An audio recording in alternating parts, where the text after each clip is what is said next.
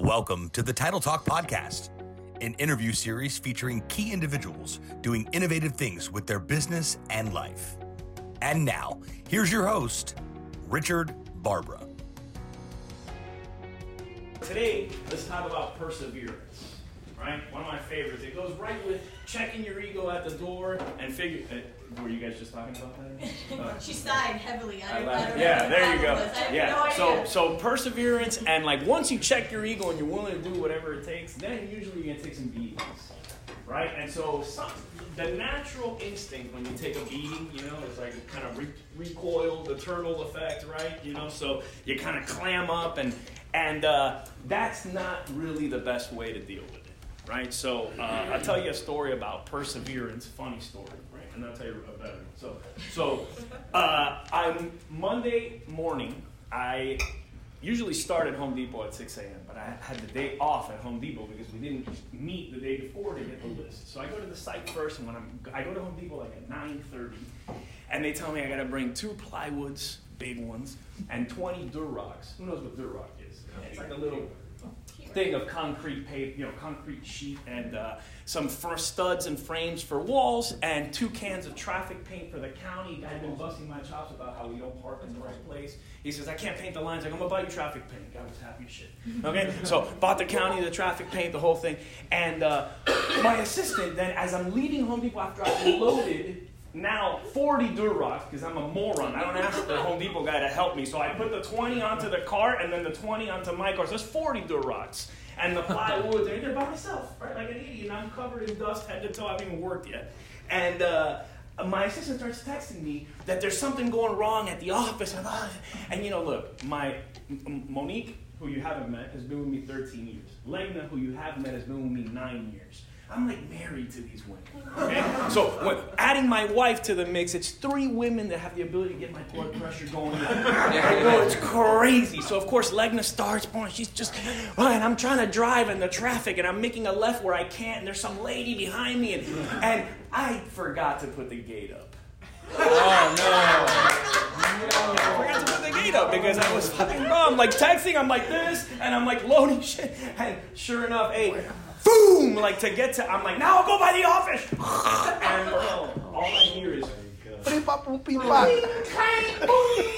And when I go back, I have the photo to prove it. I'll send it in the WhatsApp. Not sure it'll add value, but I don't.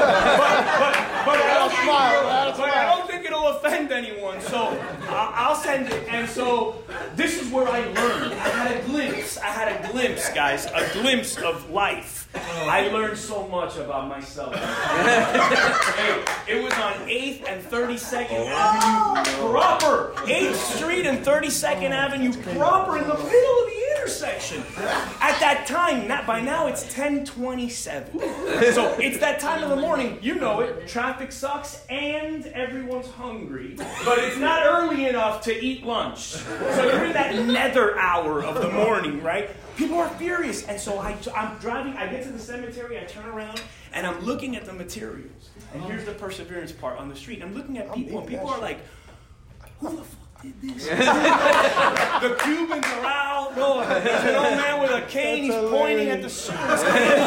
you know, and uh, and I said to myself, I said, I, I had to dig deep. I'm like, what am I going to do? Am I leaving the materials right from here? And then I'm looking, I'm looking at the intersection. I'm like, for sure, bro. There's a camera. Only in day. They're coming for me, bro. So hey, I was like. I'm out. Alright, and bro, I went out into the street. Frogger. Listen, bro, you've never seen one guy wearing a neon shirt and Dickies that I'm small. They don't make them 3220. Like I need them. I need them 3220. Okay, so you're buying 3230, they're still to here. So I'm rolled up Dickies and boots. Okay, and I'm chucking Durock into the truck, which is blocking traffic. Oh, traffic is stopped on 8th Street. And there's an old Cuban guy, and he's telling me, Hijo, tú no te cansas. I'm too tired of throwing the Durock. And I'm telling the guy, and I'm like, I'm tired of being in the middle of the street, old man. And the guy's going like this. Finally, some guy from a. I From was gonna say, a nadie ayuda. Finally, one guy, bro, from a taller, I have a bottle for the guy, comes out and he's like, Coño, está comiendo mierda! and I'm like, I know, man, God bless. And we're throwing this shit. People hate traffic so much. Oh, what about the paint? Listen, the paint is all over me, the car. Bro, I own it's a U-Haul. I rented. I gotta buy that fucking truck. I literally own it. So here's the end. The end of the story is that as a, as I'm there and I'm finishing, as I'm almost done, there's a lady in the most beat up Tercel. You know, like it's like you can tell she's fixing it because like it's not painted yet, so it's got like the refinish areas. Oh.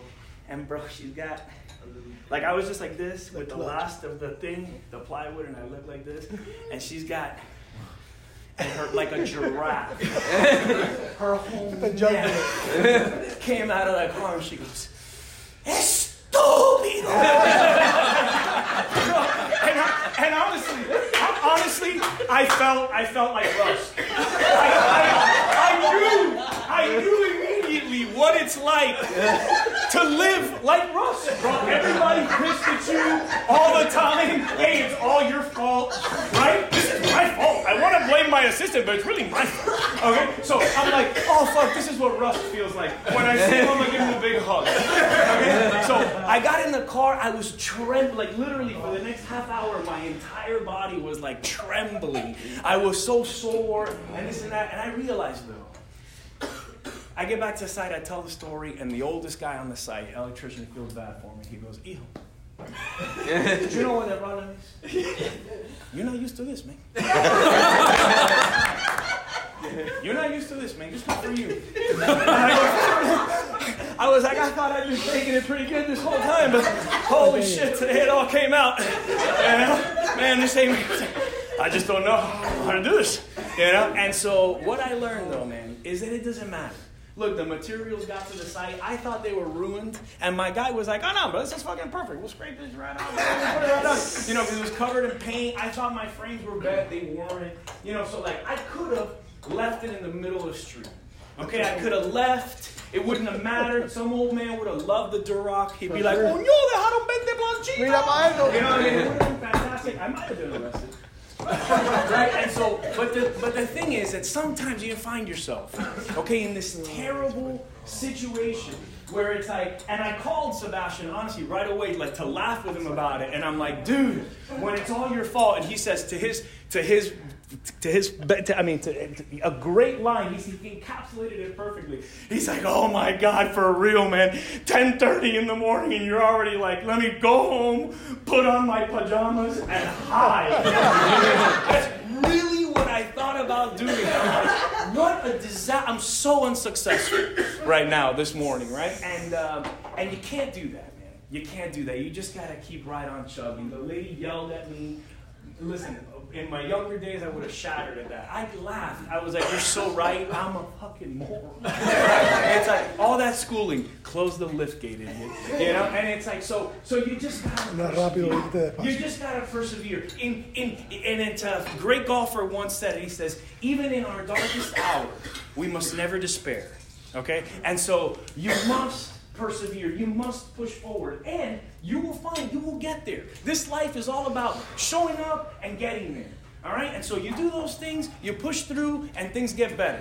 All right, same thing with BNI. So get out there, network, put in your data, make the meetings, do your one-to-ones. All right, persevere in the in the tedium, and things will get better. And close the tailgate.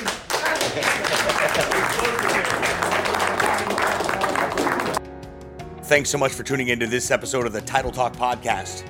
If you haven't done so already, please make sure you're subscribed to the show. This way, you'll get future notifications of episodes as they become available. And if you feel so inclined, please leave us a review.